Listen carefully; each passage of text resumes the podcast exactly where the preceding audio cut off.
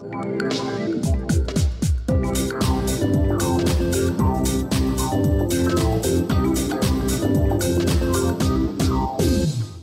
Questa puntata di Dente Avvelenato, il podcast videoludico, parleremo delle differenze tra lore e narrazione classica. Io sono Federico, ma con me, come sempre, c'è il 50% di Dente Avvelenato che più ama andare a studiare la lore dei titoli a cui gioca, il collezionista di curiosità Luca. Ciao Fede, ciao a tutti amici di Dente Avvelenato, piacere essere di nuovo qui con voi, con te. E sì, oggi puntata molto difficile, diciamo sotto il profilo organizzativo perché comunque si parla di un argomento sensibile, ecco, la, la, poi sto parlando con te che sei appassionato di cinema, quindi di sceneggiature, queste cose qua. Trama è sempre importante, secondo me, ma penso anche secondo te. E altrettanto importante è il modo in cui viene trasmessa al, al videogiocatore. Sono assolutamente d'accordo appunto oggi andiamo a vedere due metodologie con cui viene narrata una storia che sono un po' opposte. Per quanto riguarda la narrazione classica non è che ci sia molto da dire, ma invece parlando di lore, che è questo termine che è salito alla ribalta volta con uh, la saga Souls, che, cosa, che cos'è la lore? Andando a prendere un po' la definizione del dizionario di Cambridge, e naturalmente ve l'abbiamo tradotta, si dice lore tutto ciò che si sa come i racconti o storie della, traduzio- della tradizione riguardo un oggetto, un soggetto o un argomento o anche una storia. Quindi insomma, alla fine è il world building o no, Luca? Sì, a me fa anche pensare questa definizione proprio alla cultura di un popolo, alla storia di un, di un popolo, se vogliamo esagerare o essere un po' più espansivi dell'umanità, mm-hmm. cioè proprio quello che rimane attraverso i reperti, attraverso gli scritti, le opere, è quello che viene tramandato eh, in una maniera un po' più indiretta forse, però assolutamente efficace perché appunto l- come hai detto tu la lore dei giochi Souls ad esempio è una cosa assolutamente ermetica come trama, nel senso che ci sono pochissime cutscene, il più delle volte ti presentano il boss che ti sta per distruggere e basta, quindi insomma è veramente eh, ermetica come, come, come, trama, però è, è interessante perché ci dà l'idea, lo avevamo forse già detto in una puntata in passato, proprio quella sui Souls, ci dà l'idea di arrivare un po' a fatti avvenuti, ma allo stesso tempo di essere un po' esploratori, archeologi, nel senso che noi arriviamo ed è un po' morta la cosa, un po' eh, ci, sono i residui. Noi dobbiamo imparare a studiarli se abbiamo voglia e eh, per capire appunto quello che hai detto tu, il world building, per capire tutto ciò che c'è intorno all'avventura, al, al, alla, a ciò che stiamo affrontando e che almeno per noi due ci sta piacendo. Interessante quello che dici perché in effetti la lore è un qualcosa che va a interessare appunto il, um, il passato, quello che c'è già stato prima delle azioni del videogiocatore e io qua infatti ti faccio un po' una provocazione perché la lore secondo me è un qualcosa che c'è sempre, poi ci sono dei titoli che vanno ad approfondirla più o meno, naturalmente Dark Souls, il principe, però c'è tantissima lore anche, non so, nei Fallout, eh, fatto insomma dell'esplosione atomica e poi uno andando a esplorare i vari ambienti di gioco può anche ricostruire la storia attraverso gli scheletri. È molto interessante la storia degli scheletri di Fallout perché vedi le persone quello che stavano facendo nell'ultimo momento della loro vita prima dell'esplosione della bomba nucleare, quindi ci sono anche tutte queste micro storie, è davvero interessante. E io ti dico, ma sono alternative lore e narrazione classica o la lore è un qualcosa che c'è sempre e, e, che quindi in alcuni giochi manca semplicemente la narrazione classica e la lore prende il suo spazio. Non so se mi sono fatto capire. Sì, io stavo mentre mi facevi la domanda, stavo pensando proprio come l'hai terminata, cioè proprio al fatto che ci sono giochi che scelgono di evitare la, la somministrazione diretta della trama e quindi ciò che ci rimane è solo la lore e se è fatta bene poi una volta studiata a fondo ci dà poi una visione d'insieme che a volte può essere ancora più dettagliata dei titoli dove invece la trama è diretta. Però appunto ci sono altri giochi come hai detto tu in cui c'è un connubio cioè sia la propinazione diretta, la somministrazione diretta della trama, sia la lore. A me viene in mente Fallout non sono proprio i miei titoli di punta preferiti, però mi è venuto in mente di Death Stranding eh, sì. e, poi qui mi collegherei poi a quello che, volevo, quello che volevo dire in seguito, cioè Death Stranding ha ovviamente da tradizione kojimiana una, un sacco di cutscene, una, una, una tramandazione molto più diretta della, della trama appunto, però eh, per comprendere appieno il mondo di gioco, gli avvenimenti e tutto ciò che sta intorno alle vicende narrate da Death Stranding, eh, sarebbe necessario studiare i documenti che troviamo. Questo l'ho, l'ho appreso da Michele Poggi Sabaku, in cui appunto in un'intervista parlava proprio di questo, cioè del fatto che lui si era studiato tutti i documenti di Death Stranding e aveva quindi una comprensione appunto completa del mondo eh, descritto da, da Kojima eh, io trovo che sia un po' un limite quando c'è, c'è questo connubio. Eh, quando c'è sia la trama che la lore, eh, la lore deve essere fatta bene perché altrimenti anzitutto è di difficile approccio al videogiocatore che ha già i suoi elementi di trama, quindi non ha troppo interesse ad andare a studiare ulteriori dati. E, e poi, come dicevo, deve essere appunto fatta bene perché eh, io ad esempio ho trovato i documenti di Death Stranding prolissi quindi secondo me nei Souls essendo la, la forma prediletta se non unica di, di, narrazione viene fatto un po' meglio perché eh, di solito sono più corte le descrizioni, si basa quasi tutto sulle descrizioni degli oggetti che ci danno poi informazioni sul mondo, su chi utilizzava gli oggetti, eccetera.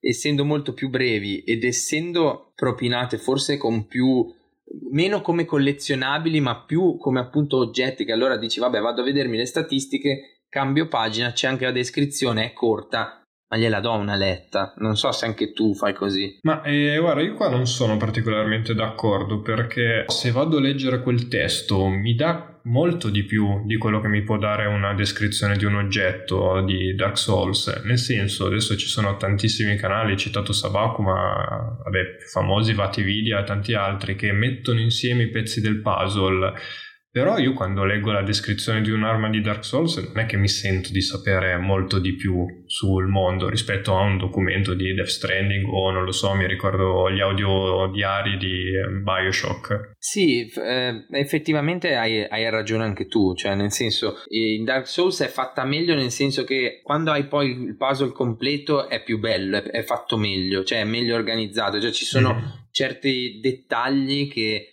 sono curatissimi, ad esempio non so il fatto che Torias combatta quando lo incontri con la mano non dominante, che se, sbaglio, se non sbaglio lui è mancino, lui utilizza la destra perché la sinistra l'ha sacrificata per difendere Sif nell'abisso e l'ha fatto perché di solito impugnava la spada ma ha deciso di mettere lo scudo nella sinistra per assorbire l'impatto cioè del, dell'oscurità che avanzava. Cioè sta cosa mi fa venire i brividi perché sono delle concatenazioni pazzesche.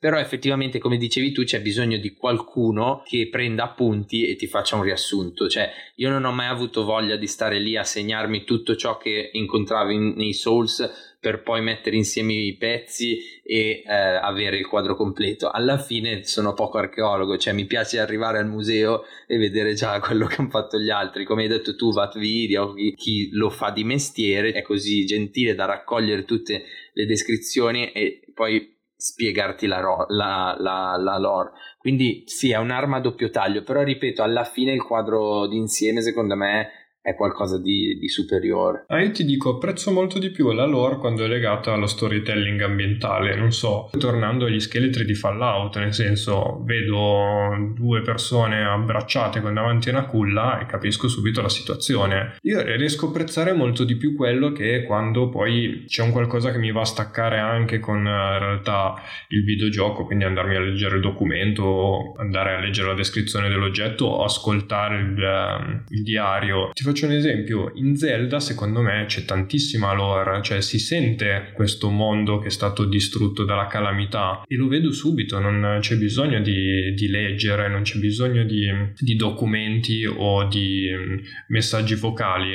E forse molto simile a questo anche in Horizon Zero Dawn, anche se lì in effetti se uno si va a ascoltare i vocali ti dà molto di più, però anche immediato, cioè se tu vai dentro a, un, a quello che era una stazione di ricerca vedi com'è e spesso semplicemente osservando e esplorando l'ambiente capisci anche come è andato in declino quell'ambiente, cioè lo trovo molto più immediato. Sì, è, è vero, è molto, è molto bello quando storytelling è ambientale. A me, cioè io non so, sono spezzo lance sempre a favore dei Souls, però mi hai fatto venire in mente eh, sempre riguardo Artorias, quando incontriamo la tomba di Artorias difesa da Sif, poi dietro la tomba troviamo l'anello del calabrone che era dell'altro cavaliere, perdonatemi, non mi ricordo il nome, della donna appunto, eh, che si narra avesse una relazione con Artorias, che quindi è andata lì a vegliare sulla tomba. Quindi c'è anche lì un po' di storytelling ambientale. Sicuramente è forse quello più, più apprezzabile ancora rispetto alla descrizione degli oggetti perché richiama appunto sempre il, eh, come dire, il, desiderio della scoperta da parte dell'essere umano. Quindi, cioè, ripeto, ci fa sentire un po' archeologi, cioè che deduciamo da ciò che vediamo ciò che è avvenuto in questo mondo. Però appunto la mia provocazione nasce da una domanda. La domanda è ma quindi la lore è un'alternativa o semplicemente Miyazaki non era in grado di scrivere una, una, storia, diciamo, classica e quindi ha fatto quello? Secondo me è un'alternativa, però per mio parere personale comunque apprezzo di più, o meglio, forse mi è più comodo quando la trama mi viene narrata, cioè comunque sono figlio di Metal Gear Solid 2 delle sue interminabili ore di cutscene eh, insomma, mi, mi, sono sempre piaciute le cutscene, devo essere sincero, comunque quando ti veniva narrato qualcosa, no? Quindi, ehm, mm-hmm. quindi se mi fai scegliere, io scelgo probabilmente la narrazione eh, classica, lineare, però devo dire che la lore mi piace, cioè nel, sen- nel senso, però sempre un po' da, da, profano, nel senso che non mi sono mai andato a studiare un Souls nei minimi particolari per conto mio, sono andato a informarmi su siti, forum, video che ti narravano la lore e me la sono studiata così, però appunto mi, mi piace, ma se devo scegliere, secondo me la narrazione classica è anche quella un po' più, Uh, più digeribile forse dal videogiocatore. Quello sicuramente. Ti dico, a livello personale, ammetto di non essere un grande fan delle cutscene, spesso mi annoiano, la lore l'apprezzo, ma sinceramente alla, all'approccio Dark Souls preferisco la lore di Breath of the Wild, ma ti dico anche quella di um, The Last of Us parte 2, che è paradossale per un gioco dove la narrativa classica la fa da padrone, però a volte entrare in certe case e anche senza leggere i documenti, vedere com'è lo scenario se ci sono segni di, non lo so, colluttazione, ancora dei corpi per terra. Del... Gli scheletri sono sempre interessanti, non so, un po' macabra sta cosa, però ti dice molto su quello che è successo. E sono un segno del passato, d'altronde. Però mi dicono molto di più quello, me lo dicono in, uh, immediatamente. Ok, magari non è, è un qualcosa di ottica molto micro, la storia di quelle persone, come hanno vissuto le loro ultime sì. ore o come sono riuscito a scappare. Naturalmente Dark Souls va un po' più sulla mitologia quasi di tutto il mondo di gioco. Mi arriva prima, sono sincero, e non lo so, a volte mi chiedo se è voluto che il fatto che ci sia solo una lore o manca- magari nasce un po' da una mancanza di scrivere delle storie un po' più interessanti, perché ti dico, andando a Sekiro che ha già diciamo molto più, più lineare, si capisce che cosa, cosa, sta succedendo, poi ovvio c'è anche tutta la parte di lore che va a approfondire, però poi a livello pratico è, uh, devi andare a fare quella cosa, poi c'è un, uh, un attacco a una zona famosa del gioco, adesso vado sul generale per non fare spoiler, e boh, poi si risolve tutto abbastanza facilmente. Anche lì che è più lineare, comunque non è che sia scritta così bene. No, infatti stavo per dirti, forse la risposta alla tua domanda riguardante in particolare Miyazaki ehm, è proprio questa, cioè nei giochi dove non ha fatto una trama lineare ci rimane una lore ben fatta, ma di lore si tratta. Nell'unico gioco in cui va più diretto, che è Sekiro, alla fine la trama ti lascia veramente poco, cioè almeno a me non, non, non, mi ha fatto impazzire. E poi se andiamo a vedere il prossimo gioco che uscirà, Elden Ring ha chiamato qualcun altro a fare il world building, non il primo che passa, però appunto si è fatto aiutare, quindi probabilmente da parte sua è anche un limite che se, secondo me ci sta anche, cioè se uno è carente in, quella, sì, in quel sì. campo o si affianca qualcuno che è più capace o trova una via alternativa e comunque secondo me è efficace, cioè credo che siano veramente pochi giocatori che hanno giocato un Souls e poi veramente non hanno guardato niente, niente, niente, niente della tram, della lore, perdonatemi.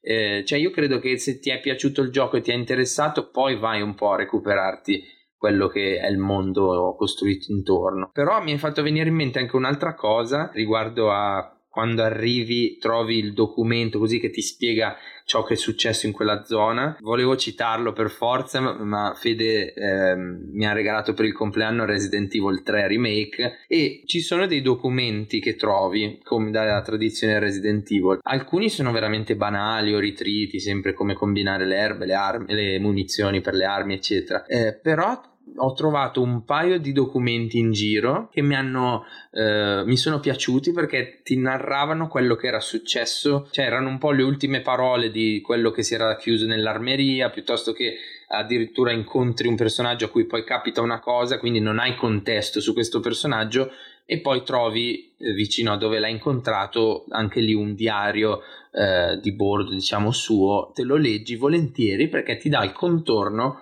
al personaggio. Quindi comunque la lore, come dicevi forse all'inizio, è un po', è un po sempre presente e quasi sempre è mm piacevole. Ma ti faccio un esempio, anche nel nostro tanto amato Prey, se uno va a leggersi tutte le mail o comunque i vari documenti, sì, scopri sì. molto di più sì. e, e, spesso sono anche delle storie molto interessanti. È vero, sì sì, non ho letto tantissimo perché sono veramente un casino di documenti Mm, sì, ehm, lì sono tanti. Poi addirittura, se non ricordo male, in base ai terminali che trovi, che sono PC personali del, di chi abitava sì. su Talos One, ognuno ha delle mail, lì è fatto veramente un lavoro della Madonna perché eh, hanno creato proprio addirittura delle, quasi delle conversazioni mail fra i vari utenti, eh, quindi bellissimo, però tante tante tante cose.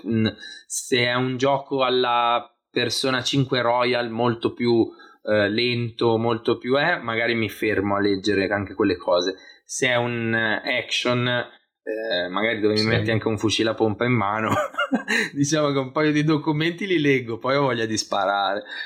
eh, sono d'accordo, anche a me spezza un po'. Una cosa fatta bene era in Bayonetta che ti dava i documenti alla fine della, del livello di gioco, quindi tra un livello e l'altro te li potevi leggere, però già quando li trovavo nel mezzo non li avevo mai letti perché anche lì super adrenalinico mi, mm. mi interrompeva troppo, andava troppo a spezzare il flusso di gioco. Quello è un limite molto grande, secondo me, di tanti titoli. Eh, sì. Voglio citare per forza, perché ormai li voglio citare sempre i giochi della PS5. No, però veramente ci avevo già pensato che volevo parlare un po' di Returnal su questo argomento.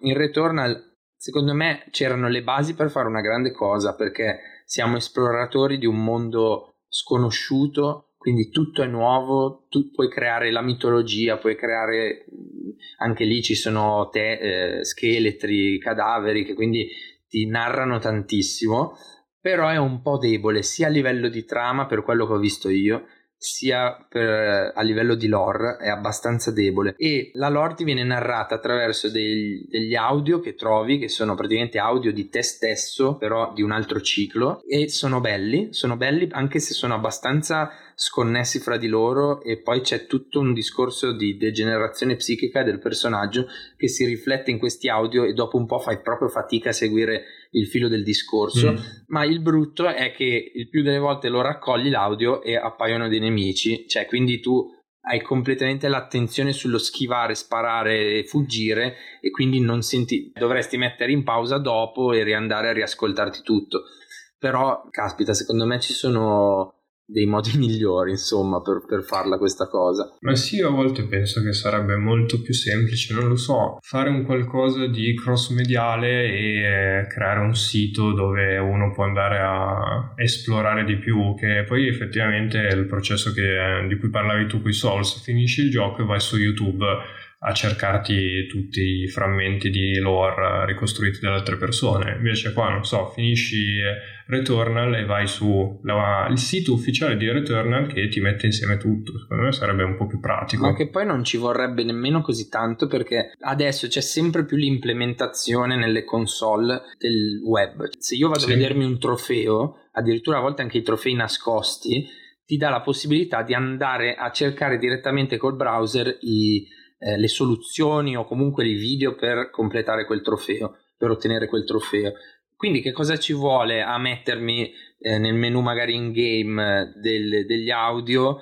Un riferimento, un link che mi manda alla pagina ufficiale di Returnal con tutta la lore spiegata, magari con, non so, quello poi magari si va a perdere perché uno si va a leggere tutto lì, però è un po' una scelta, magari anche tutti gli audio presenti lì con la spiegazione a fianco, cioè vuoi farmi questa lore, fammela bene però.